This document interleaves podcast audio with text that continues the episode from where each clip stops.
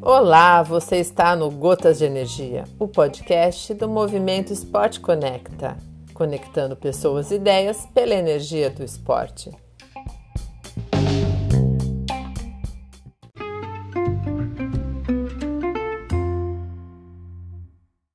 Olá pessoal, aqui é o Eloy Fariza, sou um dos coordenadores do Instituto Golfinhos da Baixada e hoje eu gostaria de compartilhar algo que aconteceu aqui no Instituto de muito especial.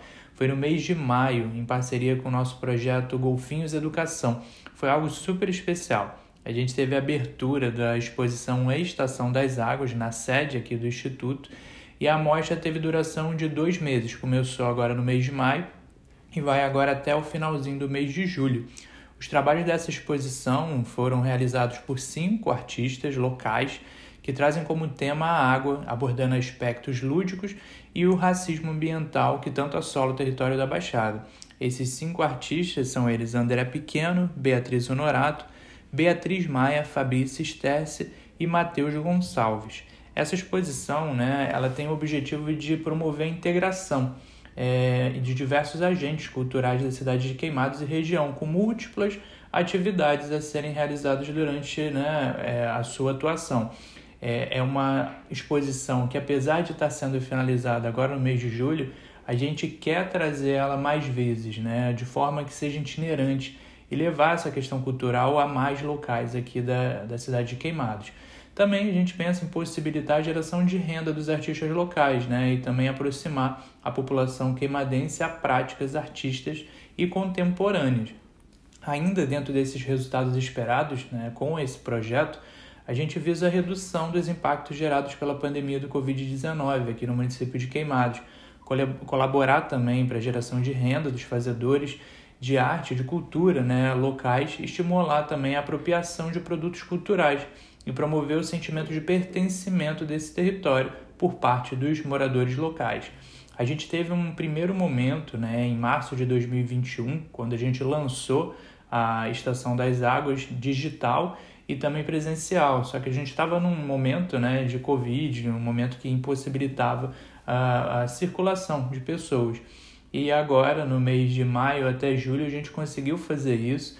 A gente teve um momento super bacana com os artistas, com alguns parceiros né, desse projeto tão bonito. E a exposição ficou disponível na nossa sede, agora até o final do mês de julho, é, possibilitando que os pais, né, mães e pais de alunos pudessem né, ter esse impacto né, desse trabalho tão bacana. Os parceiros né, e da rede envolvida nesse projeto é a Casa Fluminense, o Fórum Grita Baixada, o Instituto da Criança e o Instituto Faz Esporte. E é muito legal que a gente consegue é, colocar dentro desse projeto algo que a gente sempre caminha com nossas atuações, é, principais temas que dialogam é, com os objetivos de desenvolvimento sustentáveis. Então, quando a gente faz uma ação dessa, a gente está sempre embasado nesses objetivos, né? sendo eles o primeiro, número um, que é a erradicação da pobreza, número 3, que é a saúde e bem-estar, número 5, que é a igualdade de gênero, número 8, trabalho decente e crescimento econômico, o número 10, que é a redução da desigualdade. Então, assim, com isso a gente espera contribuir para uma construção de uma sociedade mais justa e também diminuir os impactos gerados pela pandemia.